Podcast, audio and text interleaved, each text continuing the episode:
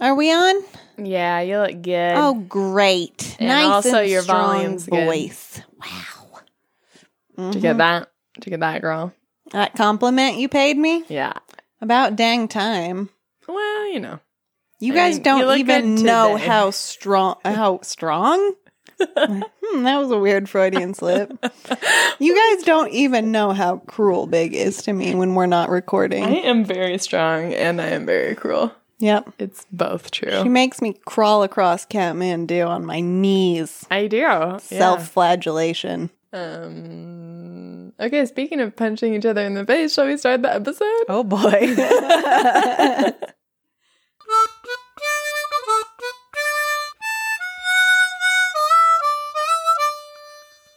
Hi, I'm Big, and I am White. and together we are Big and White. And you are listening to the Big and White Podcast, a podcast where we explore what it means to be a foreigner in Asia. So, what are we talking about today, Big? Oh, girl. I'm actually really excited for today's episode. We are talking about the true answer to why we all feel so crappy all the time. I feel so validated, I know. and I hope you will too. We're talking about how culture shock and my neighbor's bell. Oh, it's so distracting. Okay. Either it's the Buddhist bell at your house or the Catholic bell at my house. yeah. Those are our only choices. it's always a bell, one of the few constants in life. Yeah. Um, but yeah, we are talking about how being in the world post COVID, during COVID, Peri COVID. mid COVID, peri COVID, being in the world peri COVID is extremely similar to culture shock. hmm And it's fascinating. Yeah. So listen on. We'll tell you more. Yeah, we have experience with culture shock to a massive degree, so you can Mhm. trust us on this. we we'll guide you. through the storm. Yeah. But before we get to that, Yeah. White, have anything fun you want to tell me about your week? Absolutely. I'm ready. I had such a good week. So, my birthday was a couple days ago, Oh my gosh. and lockdown birthdays just hit different. We've talked about it on the podcast before, I think, because everyone that we know and have spent time with over the last two lockdowns have had birthdays during lockdown. Yeah. And we joked during the first lockdown, like, wouldn't it be funny if you had your birthday during lockdown? I was like, yeah, that'd be crazy at the end of August if it was still in lockdown.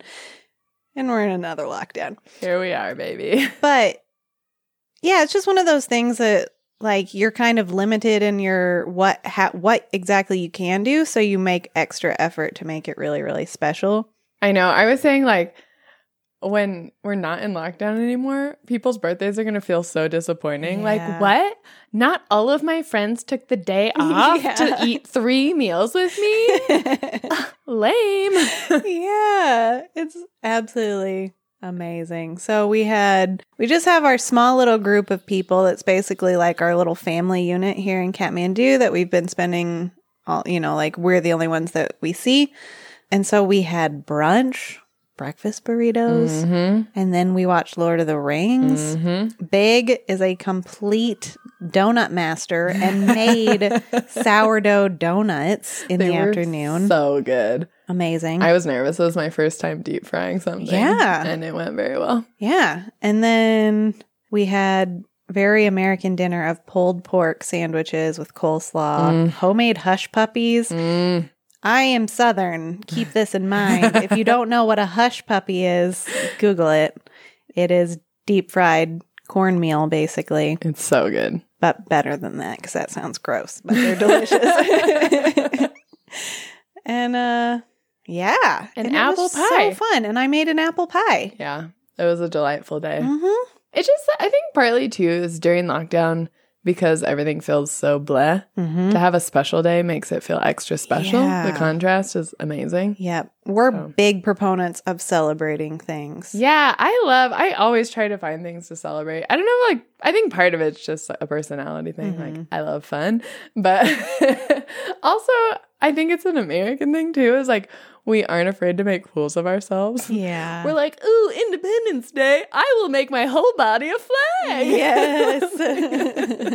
But it makes it so fun, you know. We celebrate little things that don't really matter, like our Nepaliversary. Mhm. Or like I was saying that we should celebrate your roommate's half birthday because she didn't get to celebrate her normal birthday. Or I don't know. Yeah, just like trying to find little things to celebrate is Mhm. really fun. Yeah. I feel like when you get to be an adult, sometimes it can feel a little bit um selfish to re- to do like an entire day of celebrating your birthday. Mm, yeah. But it's not really about you. No, it was like about the party and Yeah. the people and the a food. good excuse. And I feel like all of us who were there have been on a high all week from that day. So it was an amazing Monday. as much as I love you, I like actually it was about us. yeah. I was very happy to be a part of it. yeah. Yep. Anyway, so that's me. That's an amazing week. What about you, Big? Um, I want to tell you about one experience I had this yes, week that please. kind of blew my mind. so right now, um, oh, forgot to tell you guys, we're on another lockdown. Fun. Hi. Um, it's been two weeks now of lockdown, and this time they're being pretty strict about when shops can be open. So they're only allowed to be open from 5 a.m. to 9 a.m. So I was out at like 8:45 and I was trying to get to one more shop before they closed. So I'm like hurrying down the road like and then this guy stops me. He's maybe 50 wearing like kind of the big slouchy like hemp pants that are red with a matching red shirt that has like a um what are those called? Like a mandala? Yeah, mandala on it. And he comes up to me and he goes, "Do you live here?" And I'm like, "What?" He was not Nepali, if you can't guess that from what he was wearing. yeah, he was German. and I'm like, "Yeah." And he's like, "Do you know how I can find a taxi to get to Thamel?" Which, if you don't know, is like the tourist part of Kathmandu. And it's like four or five kilometers from where we live. And honestly, I didn't think there was a single tourist left in this country. no, like we had a we had a foreigner friend go up there a few weeks ago, and one of the shopkeepers said that he was the first foreigner that he had seen in like three months. Yeah. I thought there were none left. Apparently, this guy was. So then I'm like, well, I should help him. You know, like he seemed very, like, not sure what to do. Which, I mean, normally you would encounter that a lot in Nepal Mhm. because there's so many tourists here all the time. But I haven't seen someone like that for literally months. I was like caught off guard. So I'm like, oh, well, how did you get here? And he's like, I was in the hospital. like, oh, I'm like leaning back. Okay. so I was like trying to explain to him how far away Thamel is, and I'm like, taxis can't drive right now. Like, what? Are you just like randomly walking on this road, not near whatever hospital you were in? I don't know. so finally, I call my taxi driver friend that I know, which made me feel pretty cool actually. I'm Mhm. like, yeah, I lived here a while. I have a guy. and he's like, yeah, taxis can't cross the city right now. We will get stopped by the police. So I'm like, I don't know what to do. And I'm like having this long conversation with him in Nepali on the phone. Finally, he's like, Well, I do know this guy who has a press pass, so maybe he can take your friend on a scooter. I'm like, He's not my friend. maybe you can take this guy on a scooter and like get to Thamel. And I'm like, Okay. So I hang up and I kind of explain to the German guy what the situation is. And he just seems so lost. Like, he was like- I was like, yeah, well, you know, the shops close at nine. And he was like, they do? I was like, how do you not know this? Like, and he's like, so do you speak Nepali? I'm like, you just heard me have a five minute conversation in Nepali. Oh. Like, I just like was so mystified. Like, what has he been doing for the last? yeah. I don't know. When did lockdown start? Seven months? Yeah. Six months? He's been here the whole time. Mm-hmm. I guess he's just been like in his hotel in the tourist area. It still begs the question of like how he got out of Thamel. how did he get to the hospital? Yeah. Has he been in the hospital the entire time? Like no one was helping him get from the hospital to the hotel. Like no one at the hotel helped him. Like yeah, I just as you said when I first told you about this, so many more questions Yeah. than answers. But we were like, when we were first talking about this, just like imagining what that would be like. Like, you're just in this random place, you can't speak the language. It would be like walking out into the zombie apocalypse. yeah, can you imagine? Like, pick another country that you've never been to before. Send yourself there in February, oh my gosh. and then you have been stuck there ever since. That is a weird thought. Isn't that a weird thought? Like, wouldn't you try to leave? I don't know. My theory is he's just been here smoking pot for seven months. Yeah. like, well, it's cheaper here than Germany. oh So, boy. yeah. Well, best of luck to you, my man. yeah, I know. I hope you find. I hope you found your hotel. A Yeah. and B. I hope you find yourself. Yeah. Well, words to live by. I hope you too can find a random foreigner woman who can speak Nepali and call a taxi driver who then calls a friend who comes and gets you on your scooter. Yes. And peace be upon us all. Oh man. All right. Well, let's get to our topic for the episode, shall we? Yeah. Hi, everyone. How are you feeling? Have you been feeling tired lately? Maybe. Cranky, Yeah. lethargic, easily angered. Are you anxious? Are you sleeping poorly? I know I am. Are you having feelings of self doubt? Are you lacking trust? Are you feeling insecure? Are you idealizing the past? Are you wanting to withdraw? Are you hypercritical? Well, guess what? What you're feeling is culture shock. What? You thought we were just describing COVID, didn't you? That's the reality we've all been living in for the last seven months. Oh, geez. Yeah, so we, one of our colleagues actually sent out an email a little while ago that was about how COVID and culture shock are very similar. And of course, we immediately looked at each other in a movie type of way. Mm-hmm. Some soundtrack went off in the background. Da-na-na-na. It was actually Temple Bells, but Oh, sorry. I guess I heard a different Hindsight and all soundtrack than you. but yeah, um, we've talked about culture shock on the podcast before. You can go listen to that episode. Mhm. You can find it. You can search. I'm not going to tell you what number it is. they can do it. It's all you. You're smart. Yeah, you're a smart person. But yeah, one key thing to remember about culture shock is the name is very misleading. Mm-hmm. It's not a shock like a moment. It's not like an electric shock. It's not like a surprise. It's a long term thing. Yeah. An ebbing and flowing of sometimes slight and general confusion. Yes, exactly. I mean, it's a normal reaction to spending a lot of time in a new culture, right? So, normally you think of a new culture as being in another country, but now our life is very different Yeah. for another reason. And we didn't choose to be there. Like, normally, when you go through culture shock, I mean, if you're a tourist or you're moving somewhere, you're choosing it. If you're a refugee, you might not be choosing it, but at least you're aware. You Mhm. know, I'm moving to a new culture. You're expecting differences. But yeah, we, because of COVID, like everyone worldwide has kind of been thrust into this new situation. Yeah. And it's weird. Yeah.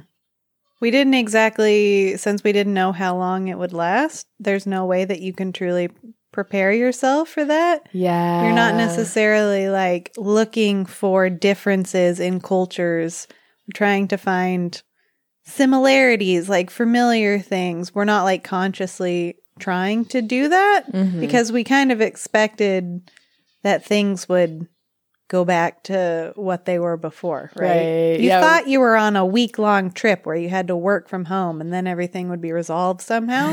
magically. we were very optimistic. but yeah, that's a good point because I think one thing that about culture shock is normally it's sort of a like a journey is a lame buzzword, but uh, you know what I mean. Where it's like you start in one place and you Mhm. kind of go through these different stages. So one way of describing it is you kind of have your old normal, right? You're settled in that. Mm-hmm. Then the next stage is leaving, and then you dip into something they call chaos. Don't be afraid. It's okay. It's okay. because after chaos is the in between. Then you move into entering your new culture. Mm-hmm. And then finally you land settled in your new culture, right? Yeah. But the weird thing about COVID too is that it's not just like we started in one spot and now we're in another spot. It things keep changing Yeah. constantly Mhm. all the time. So you can't just go through this trajectory of like, okay, I know that it'll take like six or eight months and it'll be hard, but then I'll be fine. It's like you start adjusting and then things change, and then you have to start adjusting again, and then things change, and then you have to start adjusting again. So it's almost like circular or like weird squiggly line. yeah, no, definitely not normal trajectory. Maybe like your what would all the changes that would normally happen if you were living in your home country over a lifetime, Mhm. Compress those down into like three months.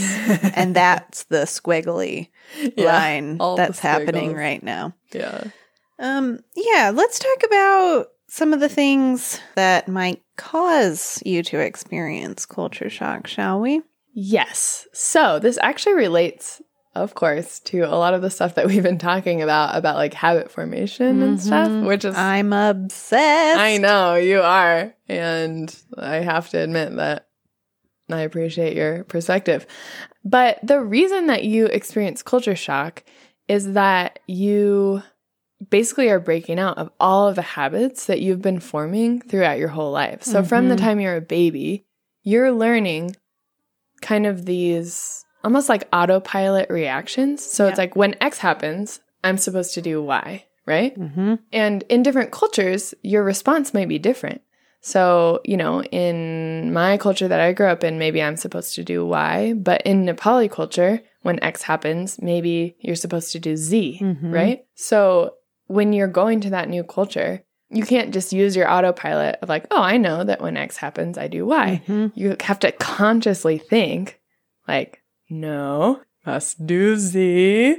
And then you're doing that like hundreds of times Yeah. every day. Because, like, basically, our brains hardwired to be lazy. yeah. Like, every single decision that you make requires actual literal energy. Like, it requires glucose yeah. that is flowing through your blood. Carbs turn into glucose and it's running into your muscles. So, just the same way that you would, you know, work out and your muscles would get tired because you're running out of glucose supply to Mhm. your muscles, the same thing is happening to your brain, which blows my mind. So, like, it actually is a literal energy that you're spending every single decision that you make. So, of course, our little caveman brains Yeah. they don't want to have to deal with that. They want stimuli, instant reaction. Right. They don't want to have to use up extra energy. Mm-hmm. So, yeah, so like when you move to a new culture, let's say in your, we always like to use vegetable buying vegetables as an example. main example, always. it's obviously caused us a lot of stress over the years. We're working through it. Um, but let's say in the US, uh, you're meal planning and you look in the fridge and you say, Oh, we don't have any broccoli. Stimuli. What does your brain do?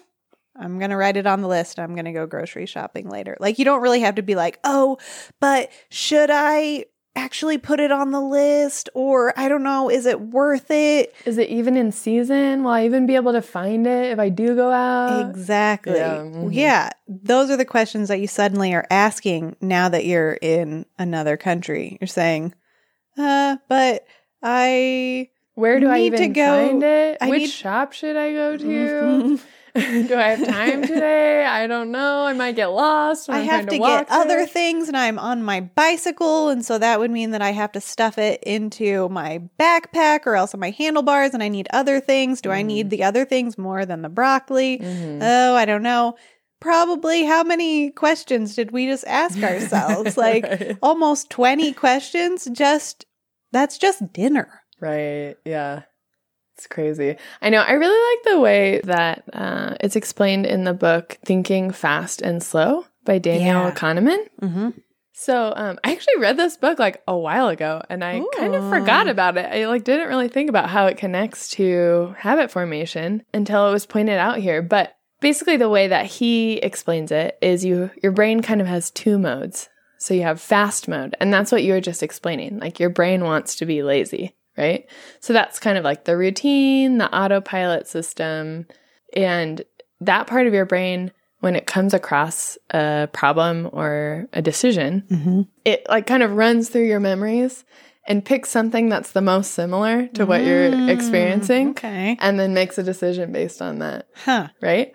So in your vegetable example, like you're like, okay, maybe you normally buy broccoli or whatever. Like, oh no, I'm out of cauliflower. Your brain's like, mm, well, I know what to do when I'm out of broccoli, so okay. So then the slow part of your brain deals with kind of the non typical things, right? Mm. So that's when you're like, this is a really important part of your brain. Like, you, you don't want to kind of say, oh, we don't need that part, Yeah, right? right. Like, this is what helps you do deep thinking and really engage with new questions. And, but it's also the part of your brain that, like, if you were just in a really long meeting or you just took a school exam, you know, then you're like tired after that Yeah. just like what you were saying about like your brain uses glucose.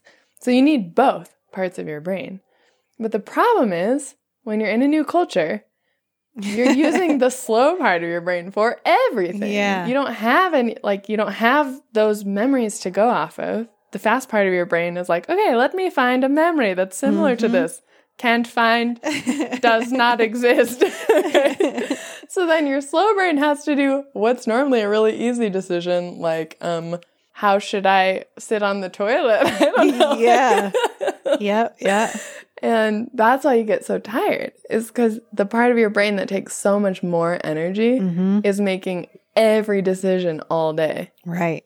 It just gives me like an inordinate amount of joy to hear stuff like that because you always like when you move to a new culture you you'll experience this and I know Mm, you're yeah. experiencing it with COVID as well. We're going to make that connection, right? But yeah, and you can't explain it. You're like there's no reason that me as a well-functioning independent adult should be so freaking exhausted by just doing one task today. Yes. And then so. I think when I was about to move overseas, I was like, "Mm, culture shock, whatever. Like, I'm not going to get tired. I'm I'm a strong independent woman. Like I'm adventurous. I'm not weak. yeah. And then it hits you and suddenly you're watching Netflix eating a 5 pound bag of peanut butter M&Ms at 5 in the morning and 3 in the afternoon and 6 in the afternoon, you know, things like that. Yeah, well, and that actually connects to like another interesting part of this. So, because your part of your brain that makes the harder decisions is so tired, then you end up losing self control and emotional control because your Mm. brain needs to like, you need the part It's like of diverting energy to other things. yeah, like I'm out of energy now. And so I don't have any energy to use to decide not to eat peanut butter M&Ms at 5 a.m. So that's why you kind of turn into, you know, that person who's watching Netflix when they shouldn't, Mhm. or maybe you get really crabby because you you don't have the impulse control to control your emotions. yeah. So it's not just like, oh, I'm tired, therefore I'm crabby. Mhm. Like literally, your brain does not have the energy to make good decisions. Yeah. Which makes sense. Like, if you think back to your life, like, for a lot of people, that will have included you moving away from home at some point, going to university. And like, there's the really stereotypical thing of like, you gain the freshman 15, you gain a bunch of mm-hmm. weight when you move away from home and into university. I never thought of that. That's such a good point. You're having to restart all of your healthy habits again. Yeah. So of Oh my course your brain is real tired and Yeah. you eat more and Yeah. do stupid things. you poor little sweeties. Yeah, bro. Let's uh, not think about that time in our lives, shall we? We've made it. it was delightful, but I wouldn't repeat it. No.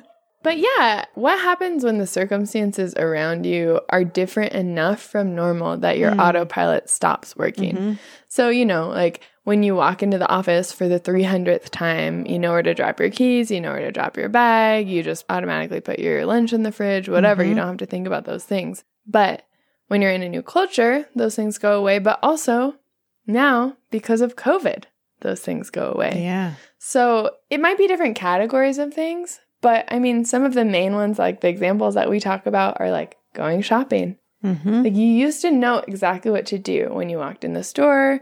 You know which aisle to go to to buy your You- fruit, your vegetables, whatever. You, You, might knew have like what was going to be in stock. Exactly. Now you're like, okay, what do I have to wear? Like, I need to remember my mask. Um, how long can I be in the store? How Mhm. close can I stand to other people? All of those things. Or like, you're working from home now, so you don't have your routine of getting to the office. You have to think about, like, okay, where do I keep that? Where should I sit? How should I do this? And you're making decision after decision after decision. Yeah. Yeah. So if you guys have been feeling kind of weird or lethargic or like, why am I unmotivated, whatever, this is why Yeah. you're experiencing culture shock. Mm-hmm. Since I'm a personal trainer now, like I Mm. hear a lot of people talking about all of the weight that they've gained Mm. over, like for the Americans, things are kind of loosening up now. And so, like, the gyms are opening, right? And so everyone's like, oh man, I got to get a personal trainer. I got to go to the gym because I gained all this weight. Mm. Welcome. It's basically the lockdown 15. the lockdown 15. You're back in university for the first time again. uh, Okay. So now that we've kind of explained culture the shock, nerdy bits. how it works, I know the nerdy bits are my favorite bits, though. Ugh. Gotta stop saying Should I say the word bits. bits again? but yeah, so now we've kind of explained how it works and how we feel like it's related to our, you know, the new normal that people are experiencing with lockdown and COVID and everything. Uh, I thought it would be fun to kind of tell some stories from our own experience of culture shock or reverse culture shock, Mhm. and then also tell some stories from our kind of COVID culture shock and Yeah. compare them a bit. Yeah, absolutely. So, do you have any like good culture shock stories that you want to share? Yeah, actually, I was thinking uh, this was mm, less than a month ago. This was like in between lockdowns, so we were allowed to drive again. Uh huh. And um, Nepal is a changin', my friends. uh, there's a couple stoplights in the city now. oh yeah. And crosswalks yeah. that people follow. And um I've had this experience a couple times driving up north in the city where I'll come upon a stoplight and I don't know what to do. It's really scary. Like we're talking about habit formation like in Nepal when you're driving you don't get to zone out like you would Yeah. in a lot of other places in the world. But also you're not looking for those kind of cues anymore. Like you're not Mm. looking for stop signs, stop lights. You look for You're looking police. at other cars and Mhm. other scooters and pedestrians and cows. it's and- other humans that you pay attention yeah, to. police. But yeah, you don't look for Yeah. signs. And so even like one time you had sent me we we drove separately and after I got back home you sent me a picture of a stoplight Oh yeah. and I had this like horrible fear of like did I run a red light? I didn't see that at all.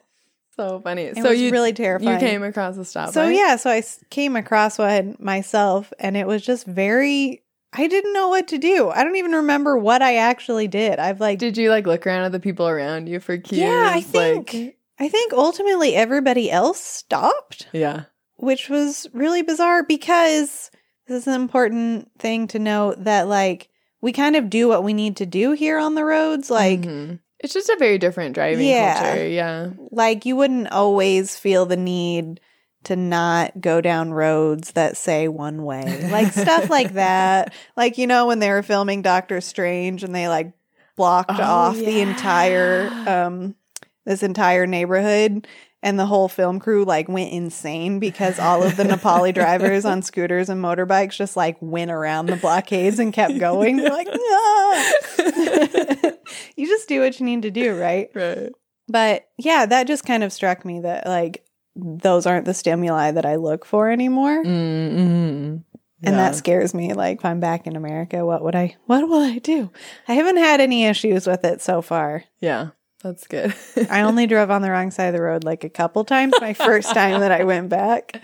Yeah, I find the more I go back and forth, the easier it is for me Mhm. to switch. Probably because my my routine brain is Yeah. making those connections, Right. right. So my fast brain now has like Nepali cues and it Mhm. has American cues, Yeah. and it like knows which context it's in, right? Mm, yep. Well, speaking of context, do Yeah. you want to hear my I one of my stories I had recently? This is more of a social situation. So last year I was in North Dakota, which is a state in the US that's quite close to Canada, and their culture is completely different from where I grew up in the US and very different from anywhere else I've ever lived. and I kind of had some like culture shock type symptoms hmm yeah, anyway, but I was walking one day on campus. I was at a university, and this old man kind of passed by me, and you know, I you know, I made a comment, whatever. And in my culture, like you wouldn't really impose on a stranger. Like you might share a moment by Mhm. each saying one to two sentences, and then you're done. hmm That's it. You're finished. I made like one comment to him and he started like telling me his life story. he was telling me like about all of his different physical ailments and like quite slowly as well. I froze. Like I did not know what to do. And like I, in my brain, I was going through all the options. Like my slow brain was trying to figure the situation out. Getting like, more and more exhausted. Okay, how do I indicate to him that I'm done with this conversation? Oh but I don't want to be rude, but I could try this, but maybe that's rude. I don't know. I don't have any past memories to go off of because I've never had this situation before. And why is this stranger telling about his heart arrhythmia? It was very stressful and kind of exhausting. So what'd you do? I just waited for him to finish and then I walked away without saying anything. Wow. to be fair, that's probably a culture thing, but also like it would probably be a little bit inappropriate No, in Midwest I culture. actually asked some friends that are from that area, and they were like, "What's wrong and with that's that?" fine. Yeah. They're like, "No, you like you should be friendly and finish the conversation with him." Like, Oh, sounds like you tried to leave the conversation too soon.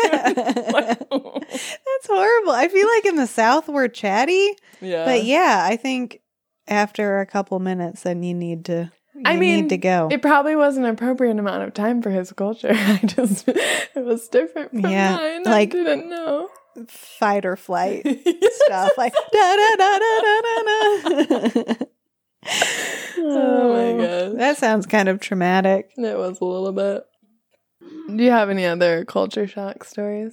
Um, I'm trying to think of things that like have happened recently. Mm. Um, yeah, I guess something that really disturbed me the other day was that I was on YouTube and um somebody like posted part of their like day in the life uh-huh. was them showing like they're like I went to Kroger and this is what I bought. Which is a grocery store, right? It's a grocery store. Um, and they like laid out so many bags of groceries across their entire kitchen. And I was like, just really ah, Sounds like still- a case of reverse culture shock. I think so. Which, if you guys don't know what that is, just think of all the things we said about culture shock and then apply it to after you get used to another culture. Mhm. Then you like have to re get used to your original culture, Yeah. right? Yep. It was very confusing, like for so many ways too, and it was like overstimulating because the vegetables and fruit here look so different. Mm, yeah. Like you'll see a picture. I mean, you'll see like somebody show you what a beet beetroot looks like. Yeah. And you're like, ah, it's so red and shiny. Why isn't there dirt on it? And like with Ooh, carrots is and weird. stuff. Like, gross. Who's cleaning this? like, it doesn't look like it's even from the earth. And that's a weird thing. You know, it's like, oh, so sanitary. Yuck. Everything's packaged and it's like really bright and you're like, Bleh. but then most of the reason is like, like my immediate thought was like, who would buy that many vegetables? I mean, that much food at a time. Right, because we go shopping like every two days here. Yeah. And like at best, Nepal has a very like you go out and buy things for the day usually like also for us like we're at best on a motorcycle or scooter. There's Mm. not that much room. You're not going to throw it into your friggin' four-wheel drive That SUV. so true. Yeah, like three bags max. yeah, and you have to choose your bags carefully cuz it's going to be on a handlebar. right. Yeah. You get into a sticky situation if you don't choose your bags correctly. So yeah, Reverse Uh, culture yeah, shock. Reverse culture shock. Why would you buy so much food? Why? I it the question stands. oh, that's really funny. What about you? Do you have another one? Okay, so here's one that I have had both a culture shock experience and Mhm. a reverse culture Mhm, shock good. experience, which I've probably talked about before on the podcast, but I'm from a culture where you wear your shoes inside the house because we don't really have bad weather. So it's not like you're tracking in mud or Mhm. anything, right? So, like, your shoes are cute and they're part of your outfit and you wear them inside the house. So then I moved to Asia where you never wear your shoes inside the house. And so it's like I really had to retrain that part of my brain. Like every time I Mhm. got to a doorway, you know, I would start walking in with my shoes on and I had to be like, no, no, doorway equals take shoes off.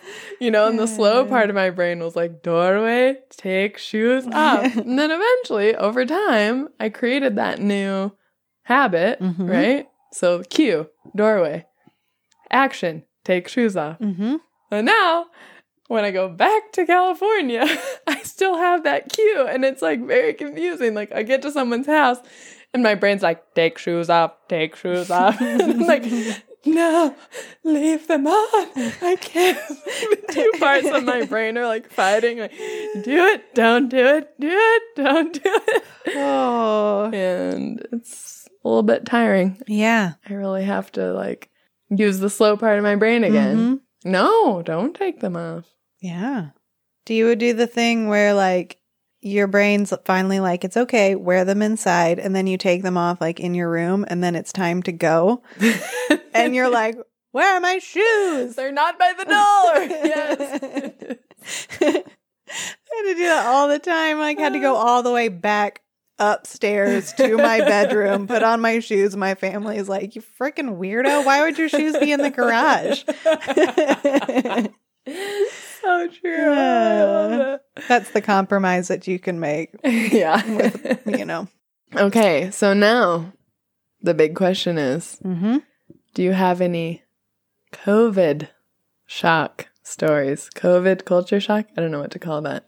Yeah. Um I think we've both talked quite a bit about the culture of wearing masks. Mm-hmm. And like on one hand, I think we went through a little bit of culture or reverse culture shock maybe of when everybody in our home cultures were freaking out about like the virtues of wearing or not wearing masks and we are like big deal like why would you question we wear masks all the time yeah. But something It's like that I when I go to leave the house, sunglasses, keys, mask, yeah right? absolutely So we already have that mm-hmm trained in our brain. but we don't have it we wouldn't keep them on when we go into the shop Right. whereas now it's most important to keep it on when you go into a shop That is so true. Yeah, a couple times I actually did that. Like I walked into a shop and I just automatically took it off yeah because I'm so used to when you go inside taking your mask off so people can see your face.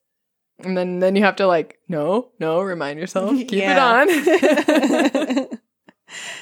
so we've both we've both been adjusting to that as you have as well i'm sure um, with that it also means that we are very used to a lot of nonverbal communication, especially because we do a lot of things in a second language. So we rely on if our linguistic skill fails, then we can always be smiling or, Right. you know, some kind of something. I also feel like Nepalis just use nonverbal contextual communication more Yeah. than Americans do. yeah, that's true, actually. Yeah. Some of the vocabulary is not as specific as English would be. Because it's a more um, uh, high context culture, hmm then you don't have to say anything. You can just do one small gesture and Yeah, everyone right. knows exactly what you mean, Mhm. right? But How can I point with my lips yeah, if when they you, can't see my lips? when you have a mask on, then it like hinders some of that Ah. communication.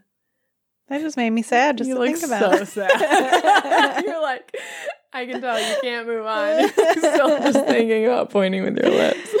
Oh, that's funny. so yeah, there's some mask culture shock. Yeah, for sure. What else we got? I also feel like a big one for me is you can't predict how people will react to your normal behavior, Mm, you know? mhm. So, like, normally, if you see someone that you know in the road, your brain kind of has like the routine of what you would do. You might you would Mhm. walk up to them if you're close friends, you might hug them or you know have a nice conversation like two feet away from each Yeah. other, right? But now, not just because of all the expectations of keeping your mask on and keeping your six foot distance or whatever, but it's also that each person kind of has a different level of where their comfort is. Right. hmm So, you know, you might walk up to someone and they want to stand really close to you and chat, or you might walk up to a different person and they might act really like freaked out that you got Yeah. close to them at all. And so you don't have the ability to predict how others will react to what Yeah. you do. hmm That's exhausting. It is exhausting, especially when you can't even read their facial expressions because they have a mask. on. right? Exactly. It's so true. It's a double whammy. I know. Oh my gosh. Uh, Yeah, I mean, I think there's also like we've also talked about, you know, especially here because when we have the police enforced lockdown, it's not just like, oh, I need broccoli, I'll just run and go shopping. mhm. You have to think through like, okay, is this the right time to go? Will the shops be open? Am I going to get chased down by police? Like, is it even worth it? Maybe I just will eat something else instead of broccoli. Can you tell we have a broccoli obsession? It hasn't been at the shops lately. Okay. there was like a week where these huge things with broccoli showed oh up. oh my gosh, I bought one and then it got moldy. What? How dare it? I know, it was very sad. Um, something also that just came to mind is that when you do go to the shops, a lot of them have like uh string across Oh, the yeah. entry. Mm-hmm. And so that's another thing where you're like, I don't know, am I allowed to go under it? Is this one of the shops where you have to wait for only one customer at a time to be in there? Will they do it? Maybe they'll make you, they won't let you in that day, but the next day they will because the police are there one day and the police aren't there the next day. right. And so you're just kind of like all the things. It's like, dang, I like, I finally got a really good routine. I know how to get stuff. right. Like And- I've lived in Nepal long enough. I know how to go shopping. It's actually more comfortable for me to go shopping here than it is in America. Mhm. And now all the rules have changed. Yep. I know. It's hard. It's weirdly tiring. There's that one store where you can go inside, but then there's like six strings Oh gosh. other parts of the store. Um, I definitely posted a story of that of that situation because I love it. It's like don't cross this, but then to exit the store, you have to like duck under it. Yeah, you can't it's get a little bit it. too far from the counter. Like my arms are long, but the gal who was in front of me like couldn't reach the counter to put her stuff down. She was like, you're like leaning in, like yeah, her face is like on the string. Yeah, exactly. We're too tall to get under it gracefully. yeah. oh man. Uh, everything's different now. Mhm. Well, I imagine that you guys are thinking of similar stories too. Yeah. how you're continuing to adjust to this new environment. Yep. I feel like different. everyone's like adjusting to this new normal, and it's like, oh, I'm so tired of hearing that. I know. Phrase. I don't like that But- phrase. Just continue adapting to the world. Yeah, that's what you got to do. Yep. hmm Mm-hmm.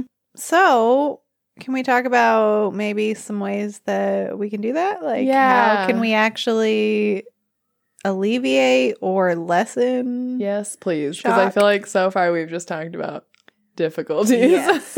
yep. It's not all bad. yeah. It's it's not. It's, you know, a growing experience. But Wow, that was really contrasting. I felt like I was just sitting here, like, eh, what's happening? Welcome know, to the podcast. really a growing experience. like I'm you know, trying to keep you on your toes. Babies you when their dads shave their beards and they're like, it's similar, but oh man. maybe we can go about this by talking about some of the actions that we took as we have continued to undergo culture shock. yes, let's tell everyone how great we are. I mean, the difference is we are accustomed to being slightly confused about things. That is the benefit to our lifestyle. Doesn't mean that we're necessarily amazing at it by any means, because obviously we're still going through all of hmm these hardships. But But we have experience with it, and I think too over time we kind of landed on some of the right things to do, even Yeah. if we didn't do them at 1st Mhm. You know? Yep. Yeah. Well, let's just say the first one. First and foremost, acknowledge that this is a legitimate experience. yeah, get rid of the thought if you're having it that this means that you're weak or that you're not a healthy person or anything like that. Yeah, I mean, you don't want to make this an excuse. Mm-hmm. Oh, well, you know, it's hard. It's culture shock. Therefore, I don't have to try. Right. Like, that is definitely not what we're saying. Right. But you also don't want to take it too far the other way of like, this isn't real. I shouldn't be having any problems at all. It should be totally fine. What's wrong with me? I'll tell you what's wrong with you. It's culture shock. Culture shock. So I really liked what this article said.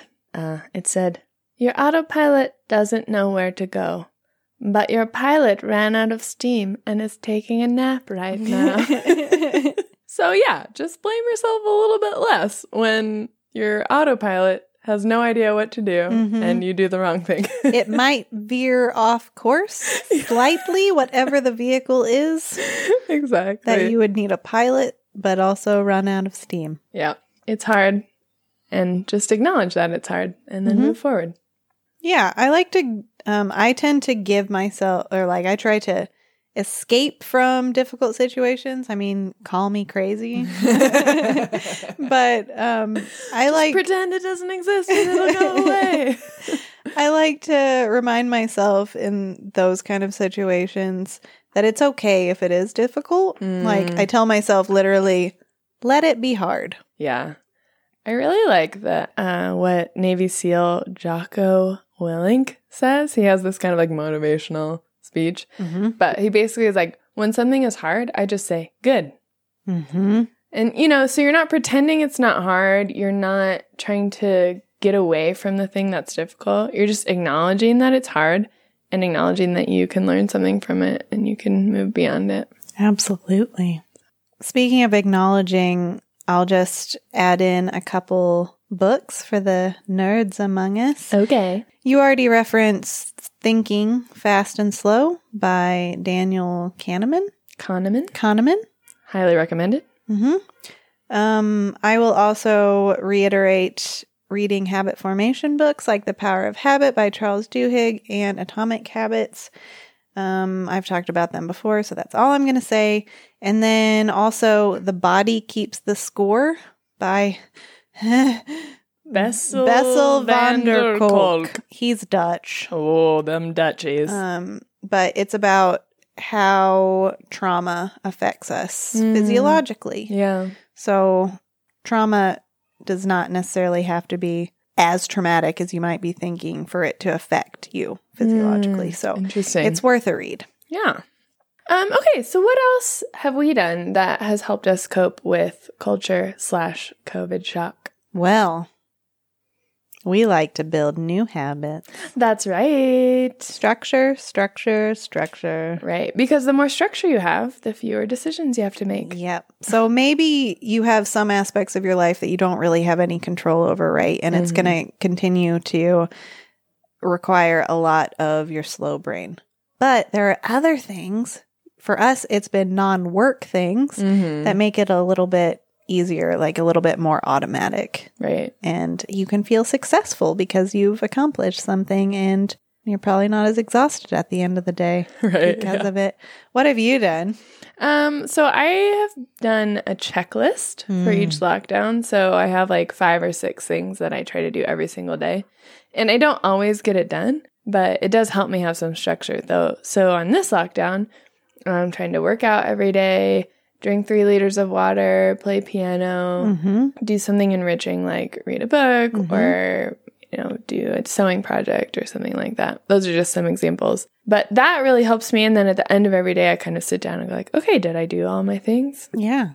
how about you Um, I just did a 75 day mental toughness challenge. yeah kind of Yeah. similar though right Yeah, where you had yeah. certain things that you were trying to do every day Yeah, it's like a it's a checklist, but like a little, a few more steroids added in. Because if you missed any of the habits, then you had to start over on day one. right yeah Um, and so that I can't say that I recommend that for everybody. That's a little bit extreme, but it did really help me form habits that I don't have to. I mean, they're habits. I don't have to think about them you're as still much doing now. them Yeah. now right So it's a lot easier for me to eat healthy, Mm-hmm. to read every day, stuff like that. That before it's like, oh, I want to do it, but I could watch Netflix instead. yeah Yep, we love checklists we do on this podcast. Yeah, and in kind of a similar vein, um, another thing that you can do that is really helpful is find ways to give your brain a break, right? So we've talked so much about how the reason you're feeling this way is that your brain is tired. So find a way to give your brain a break. So having a routine is one of those ways, Mhm. or just eliminating options. Like I was thinking about this because I stayed at your house during the last lockdown. I only had a few of my clothes with me, and I just like it was so much easier to make a decision. Like, Yeah. what shirt do I wear today? Well, I have three shirts. Mm-hmm. So, yeah, yeah, And then it's actually like your brain kind of gets to relax because the decision is really easy. yeah. It's kind of the same thing, you know, how like really busy, you know, like tech giants or whatever just have like 20 of the same shirt. Yeah. Never have to like, I would like to spend my mental energy on something else, not yeah, picking a shirt. yeah, Yeah. What are other ways you can give your brain a break? yeah. I guess with that, I think when lockdown started happening around the world, there was kind of this like this idea that it wasn't going to last very long. So I think people were using a lot of energy to kind of like, oh, I'm going to give extra time to serve people like as a personal trainer. I'm going to post workouts every single day. And then we get Mm. three months in and you're like, I can't. Yeah. or people were like, well, normally I would have a two hour commute and now I'm working from home. So I might as well just enroll in that university, that master's course that I've been meaning to do. And then you get three or four months into that and you're like, I am exhausted. Mhm. Like I thought that this was giving me more time, but I just have less energy. right. um, so yeah, just give yourself permission to not be incredibly productive Mhm. remember this is a new culture with new expectations that you are now a part of. Also, of course, there's a opposite side to that coin in which you're like, "Oh, well, because it's different, then I'll just be really really lazy." Right? Yeah. We're not advocating that. No. Yeah. But give yourself a break. Yeah. I think it's also really good to just reduce input. Like, have time in your day when you don't look at the internet or kind of give your brain a break by trying to do something that feels more normal. Mhm. That, like, I feel like every time I talk to my mom on the phone, she's like, We got to do X today and it felt so normal. you know, it's like the highlight of her week to go hiking without her mask Mhm. on because they weren't going to be near anyone else or Yep. whatever, you know? So just do things that feel more normal and then your brain can take a little bit of a rest because Yeah. you're not having to think about it so hard. Yeah. And don't look at the news so much. No. Stop it. Don't do that. Oh my gosh. I hate it so much. It's not that helpful. It's really, it's really not. not. It's just gonna stress you out. Yeah. Um, but that plays into our next point, Mm. which basically revolves around not being in your house. Yes. Yeah. We get that some people listening will have health issues. That means that you're probably not going to get to feel super free to go outside. We get that. But for a lot of people, this still means that you can go outside, take a walk. Mm-hmm. Um, for us here, we can still go to the shops, Mm-hmm. and that has made all the difference. Yeah. Absolutely. Like, especially like you said, with like listening to news and stuff. yeah. The news is going to give you a different picture of the world than what you're going to experience out on your walk. right. Like it will freak you out. When lockdown, I remember a couple of weeks ago when lockdown was about to start again, and I was like, they were talking about all these new restrictions, and police were chasing people down. And I was like, we were supposed to go to the gym that day, Yeah. and was like, I can't. I uh, I feel like it's dangerous to go out and you know, and like, should we try and go anymore? And it's like, you know what? I'm just gonna, I'm just gonna go, and we'll see. Like, stop freaking out. And the world was fine. Yeah. It Mhm. was totally manageable. Yeah, I think like part of the reason too that that's important is not just like it feels normal to leave your house, but that it helps you get familiar with your new culture. Yeah. So, I mean, if you're experiencing culture shock because you move to a new place, like this is a big key, right? Is you try to make friends in the culture, you try to engage with that instead of running away and hiding. Mm-hmm.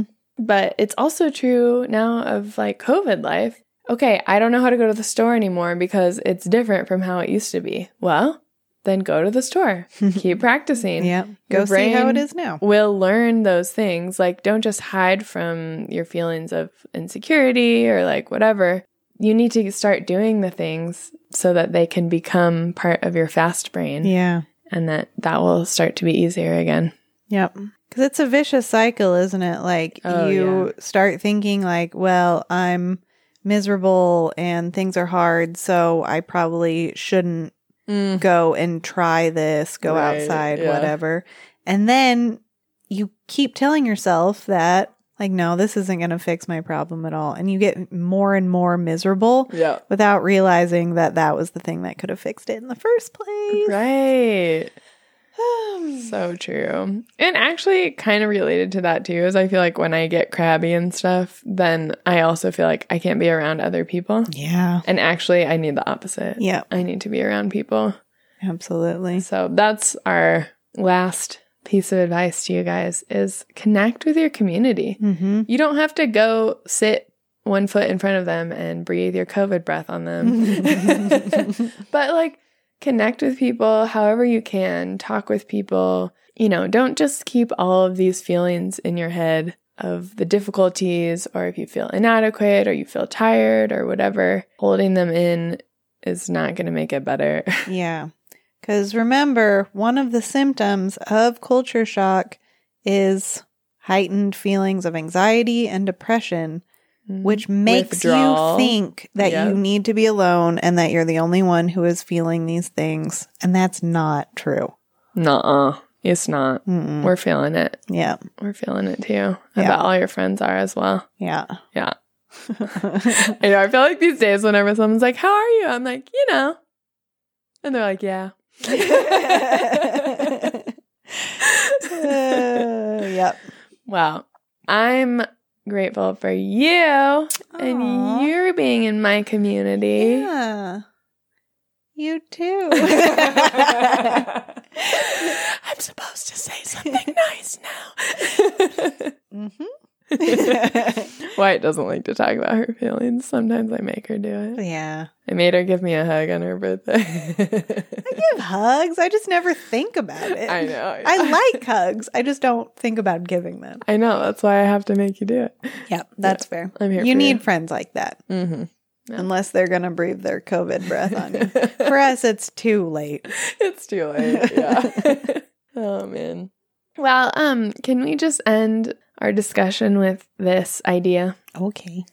It's important to remember that culture shock is not all negative. Mm-hmm. You know, it can be hard, but it can lead to personal growth. Like Mhm. it can make you be more self aware of who you are, what your values are, what is normal for you, what you want to keep in your life, what you want to get rid of. It's like anything that's hard. Like it kind of sucks in the moment, but it makes you better after. Yeah. If all of your sense of normalcy and your habits have been taken away from you, that means that you have a multitude of choices about how you want to react and who you want to be. Mm-hmm. So choose wisely. Thank you for that. Just like you did. Ah, you know it. okay. Well, I guess it's time for a word from our sponsor. Great.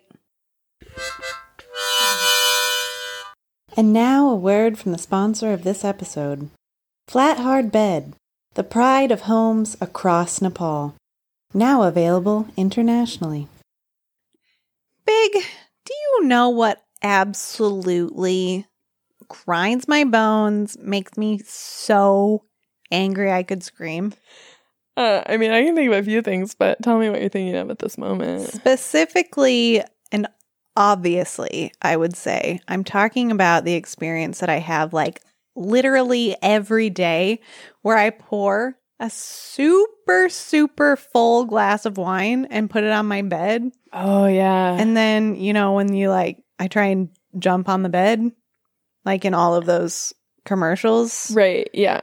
Because I'm living the American dream and that's what they do in commercials. Yeah, absolutely. And then the wine spills Oh, all my gosh. over my satin sheets, Ah.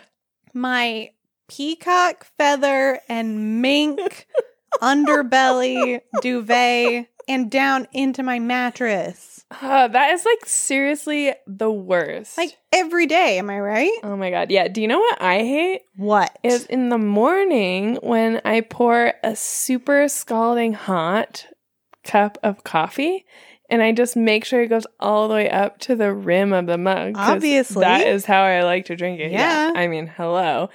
And then I set it on my bed and it Mhm. immediately tips over. Ugh. It's like, what is even happening, bed? What is what are you bed. doing? The what can we do? Well, actually, you know what we can do? What? is we can buy a bed from our sponsor. Okay. It's called Flat Hard Bed. Oh, flat hard bed. Yes. Um okay, everyone needs to get Flat Hard Bed. Yeah, that's the company that's like flat hard bed in all capital letters, right? Right, yeah, exactly. Yeah. So you may have like heard it on other podcasts Mhm. too. Mm-hmm. Um they're they're yeah, they're pretty great. I mean, I think there's a reason they're so famous. I mean, what's the difference between flat hard bed and like a memory foam mattress? Oh my gosh. Okay, so let me tell you. So Flat Hard Bed is like really flat Oh. and and it's just super hard. Like, Oh. If you sleep on your side, you will have a bruise on your bone in the morning. So basically, it kind of retains some of the qualities of like what we would know as a bed, but flat and hard. I would I would say like a table. Oh. yeah, more okay. that you sleep on. So I think like some of the benefits of flat hard bed would be one, like I've heard it's like amazing for your back. Okay. Okay. Two, um, when you wake up at 5 a.m. like you do, right? Like a Mhm, crazy mhm. person, you can put your entire breakfast on the bed next to you. That would solve a lot of my problems, Yeah. honestly. Yeah, and three, when you jump on the bed, um, besides your wine glass not falling over, Mm-hmm. you also um, might break a foot because it's quite hard to jump on. Hmm. So That yeah, does sound like a downside, but like everything else that you said sounds amazing. I mean, I've been like wanting so badly. You know that thing where like you put a bunch of wine glasses with varying heights of liquid? oh yeah, and you like make a song or whatever. Yeah, and like Yeah. you have to like like put your finger around the rim. Like that but with like varying levels of Fanta orange soda? Oh, and you want to do it on your bed? Obviously. Oh my gosh! Yeah, I want to do it bed first thing. I want to be able to wake up, not get out of bed, Yeah, and have my Fanta wine glasses waiting for me. um, you should totally get flat hard bed. It sounds perfect for you. Okay. Yeah. Um, how much does it cost? Um, honestly, I don't know. like, but let's. I I bet if you use our discount code, it will be cheaper than it is now. I mean, I can only imagine that it would be cheaper than like a memory foam. I think so. Yeah. I mean, my friend has flat hard bed, uh, coconut husk edition TM was like, I don't know, under a hundred dollars. Wow, Yeah. that's a pretty good deal. Right. And then and plus she like saves all the money that she would normally waste on constantly buying new sheets because of all the red wine stains. Oh, so yeah. she saves a lot of money that way too. Yeah. Oh man. Or Fanta. I can't even tell you how many times I tried that. Yeah. Failed. Man. Well. Anyway, um, so yeah, I guess your solution would be flat hard bed. Flat hard bed. So Yeah. um so if do you just go to flathardbed.com, Okay. actually it's Slash- flathardbed.info. Oh Yeah. It's the ww5 dot yeah. flat hard bed dot, net net slash info. slash info slash big and white. yeah. And Forward slash and then a backward slash. right, like a and little tent. Yeah. Yeah. Mhm. Mm-hmm. Yeah. So, um, it's definitely not a secure website. I recommend using a VPN. but uh, yeah, you'll like totally get our discount or whatever. Yeah, and so- like probably somebody will deliver it to you in like a trash bag or something. Their customer service is terrible. not gonna lie. but you know, no more full cups of coffee just scalding Yep. your whole bed. So that's cool. Four out of five chiropractors hate this trick from Flat Hard Bed. Flat hard bed Dot net. slash info. Thank you, flat hard bed. Thanks, Flat Hard Bed. Well, thanks so much to our sponsor. Mm-hmm. You'll be hearing about Flat Hard Bed more in the coming episodes, I'm sure. Yeah. I guess that's it. Okay, bye. I'm hanging up now. Oh, uh, uh, big, What? big, wait, wait. Sorry, what? We forgot to tell them where to find us. Oh, um, you find us in Kathmandu. Yeah, that's true. Yeah. Obviously, shopping. That's what looking for broccoli. It's the only thing we ever do. um, not joking at all. You can also find us on the internet, though. hmm We're on Instagram. Yeah, Big and White Podcast. have a website. Yes, big and white podcast.com. We have an email address. Big and White Pod. Something. Gmail. Something. Yep. You can find it. uh, we have Patreon. Yeah. You can throw us some dough. Mm-hmm. And I don't know. Just like text me or something. Mm-hmm. Sure. If you have my number. If you're that exclusive. Yep. Might have to go through a couple. Just try random numbers. Hi, is this big? Hi, is this big? Don't go here again. How dare you? That's what we'll say. That's how you'll know that it's us. Yeah. Okay. Um. Great. Thank you guys. You're awesome. okay. Um. Yeah. Have you eaten? yet? I've eaten. Yep. Um, I haven't eaten, so I think I'm, I'm gonna go eat. Okay. Yeah. All right. Yeah. I'm just gonna go eat. Great. Yeah. All right, well- food. I'm done with the call. I'm gonna put the phone down. Okay. Bye.